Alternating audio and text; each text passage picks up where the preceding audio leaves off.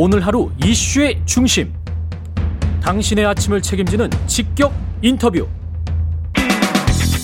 여러분은 지금 KBS 1라디오 최경영의 최강 시사와 함께하고 계십니다.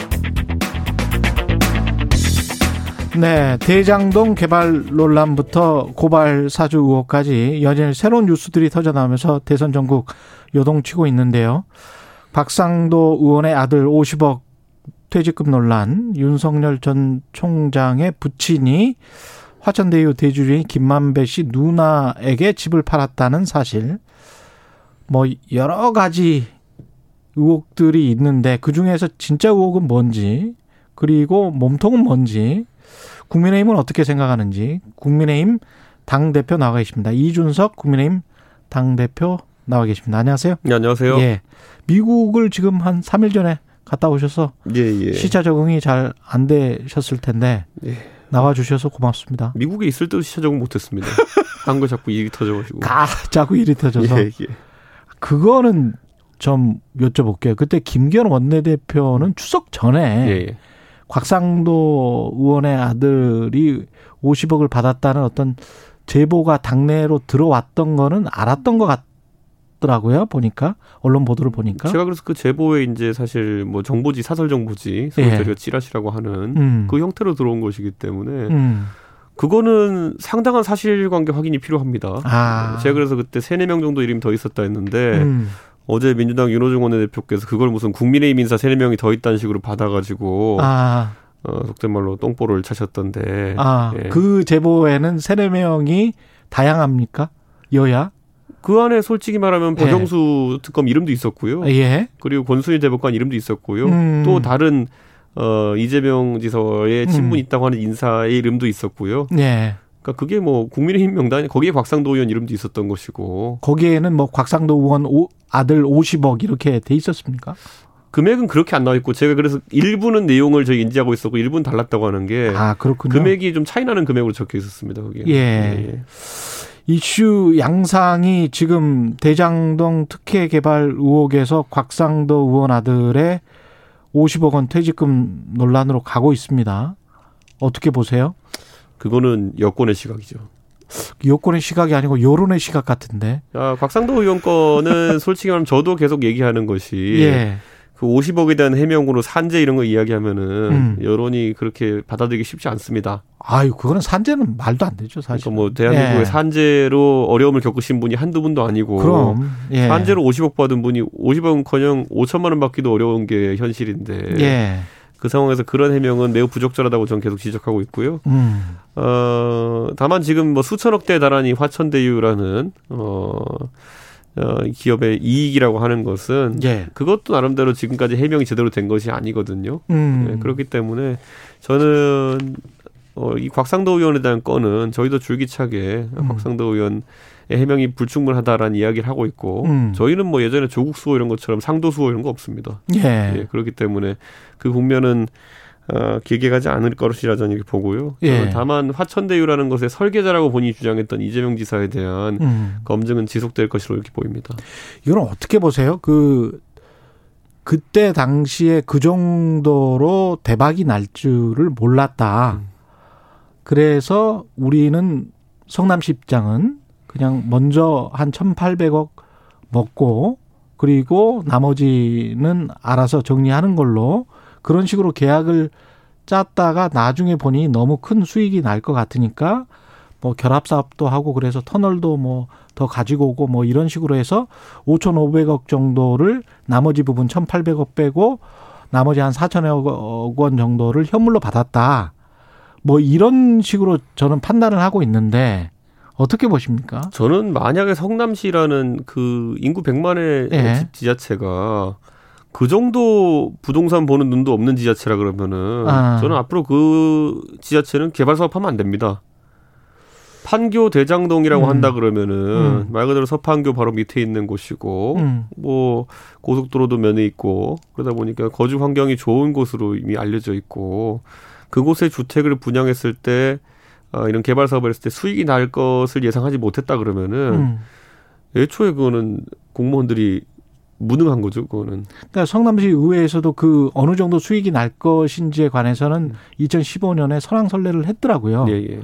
그리고 제가 이제 어제 그 부동산 전문 변호사랑 이야기를 해봤는데 민관 합동으로 지자체에서 하는 경우는 그때가 거의 최초였던 건가 봐요. 그렇죠. 2015년이. 그렇죠. 실제로 그렇다 하더라도 예. 그 안에서 실제로 2천억 정도 남짓한 수익밖에 예상하지 못했다는 거. 음. 어, 그리고 사실 그게 음. 어 우리나라가 웬만한 일들에서 민자 사업이나 이런 걸 한다 하더라도 예.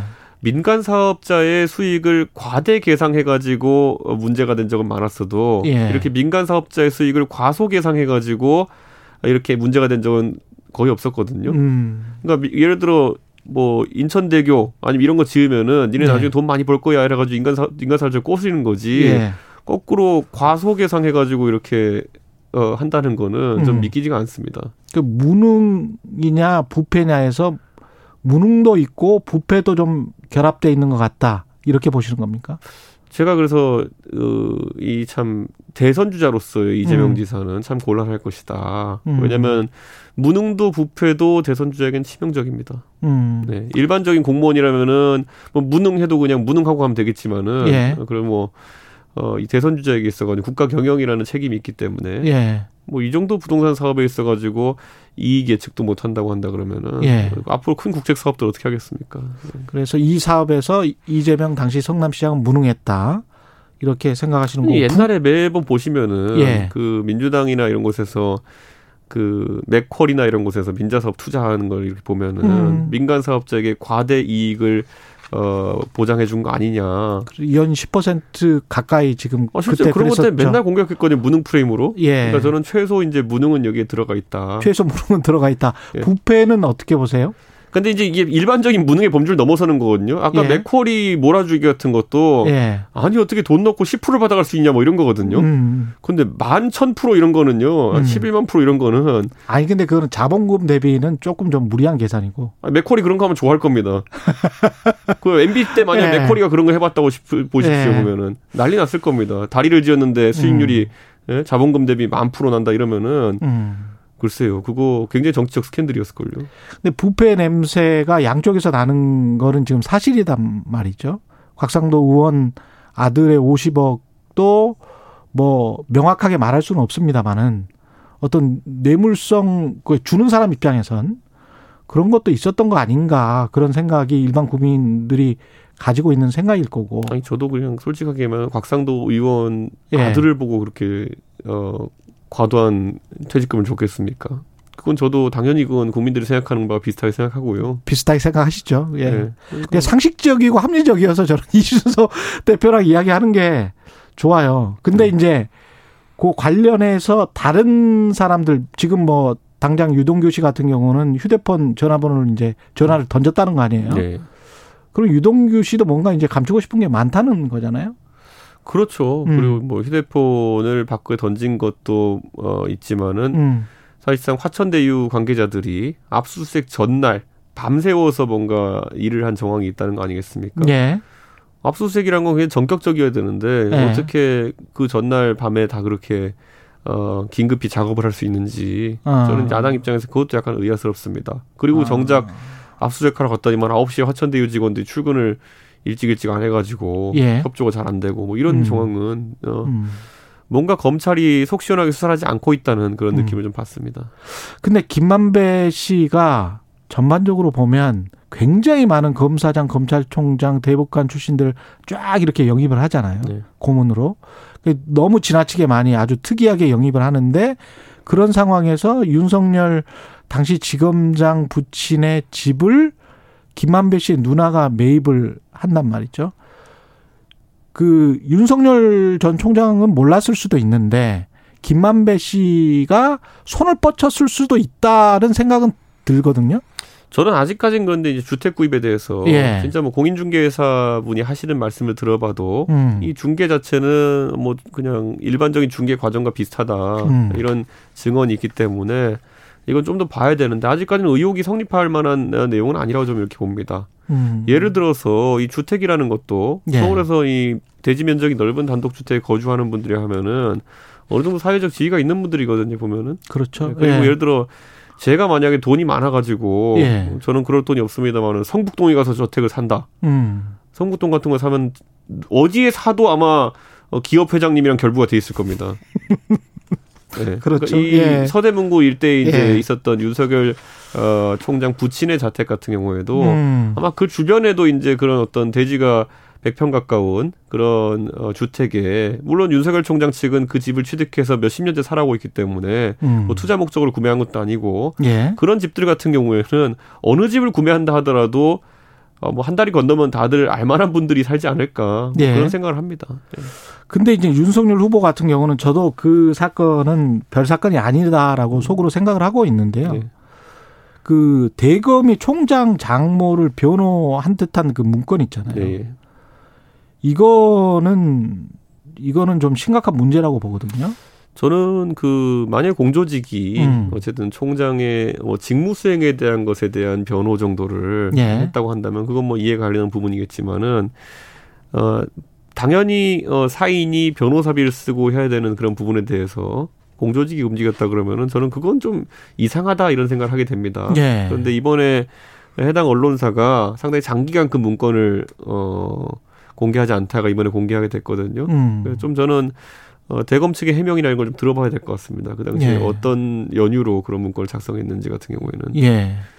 이 화천대유의 검사장이랄지 정관들 특히 이제 검찰 쪽이 많이 나오고 그 다음에 홍준표 후보도 사실은 검찰 개혁과 관련해서 대부분의 수사는 경찰이 받는 식으로 공약을 발표를 했단 말이죠.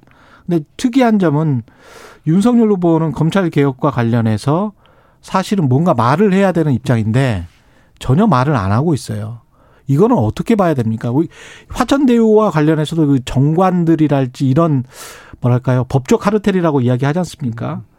그러면 그 부분과 관련된 것들, 그 다음에 홍준표 후보도 말한 검찰 개혁과 관련된 부분들은 윤석열 후보 정도면 말을 해야 되는데 가타부터 말을 안 하는 거는 뭐라고 봐야 될까요? 아니 윤석열 총장은 어, 검수완박에 대해 가지고 반대하는 입장을 밝혔기 때문에 음. 저는 입장이 없는 것은 아니다 이렇게 생각하고요. 예, 저는 이제 어떤 조직이 만약에 뭐 지탄받는 부분이 있을 수도 있겠죠. 예, 그런데 예를 들어 거꾸로 가보면은 박근혜 정부 시절에 세월호 터지니까 고심 끝에 해경해체 이거 가지고 그 당시에 또 야당이 그 당시 야당이 얼마나 비판했습니까? 음, 그런데 지금 보면 검수완박이라는 거는 고심 끝에 검찰의 차 아닙니까? 예, 그러니까 이거 뭐 어차피 방향만 바뀐 것이지 결국에는 조직의 어쨌든 이런 운영에 대해 가지고는 어뭐 그냥 정견들이 서로 다르게 있는 거다 이렇게 봅니다 저는. 그렇군요. 곽상도 의원은 어떻게 해야 한다고 보십니까? 제명 처리.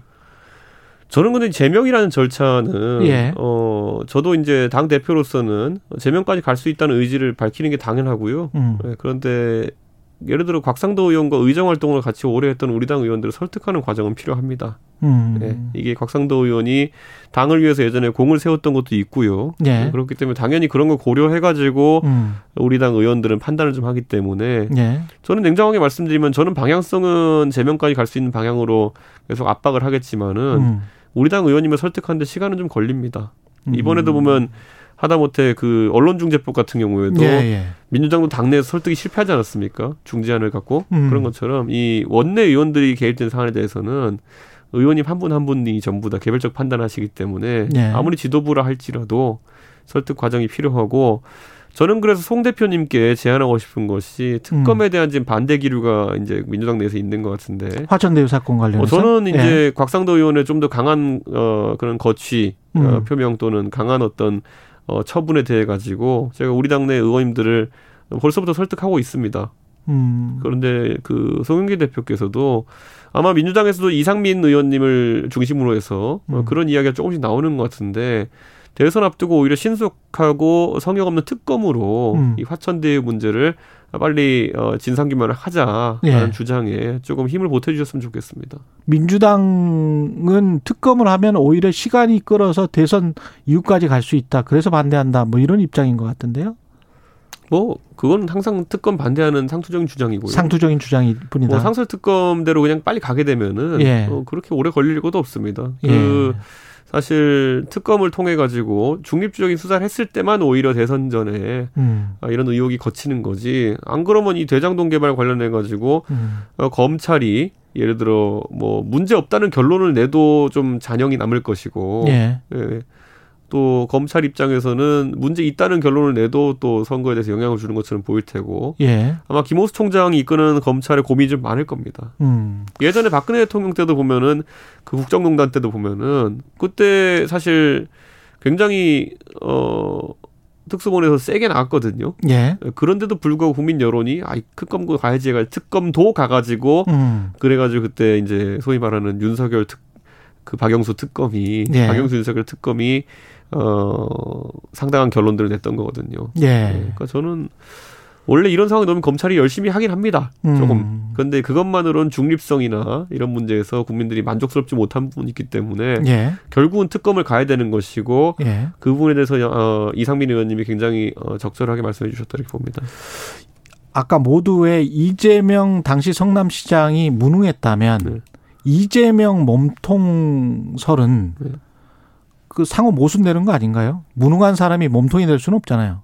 저는 근데 본인이 설계자라고 했다는 거는 예. 굉장히 능동성을 가지고 이걸 바라봤다는 것이고 음. 어제 이제 모 언론의 보도에 따르면은 화천대유를 본인이 잘 모르는 것처럼 이야기했는데 네. 화천대유라는 회사의 얼개가 적힌 문건에 이재명 지사가 서명한 것이 음. 또 이제 드러났기 때문에 음.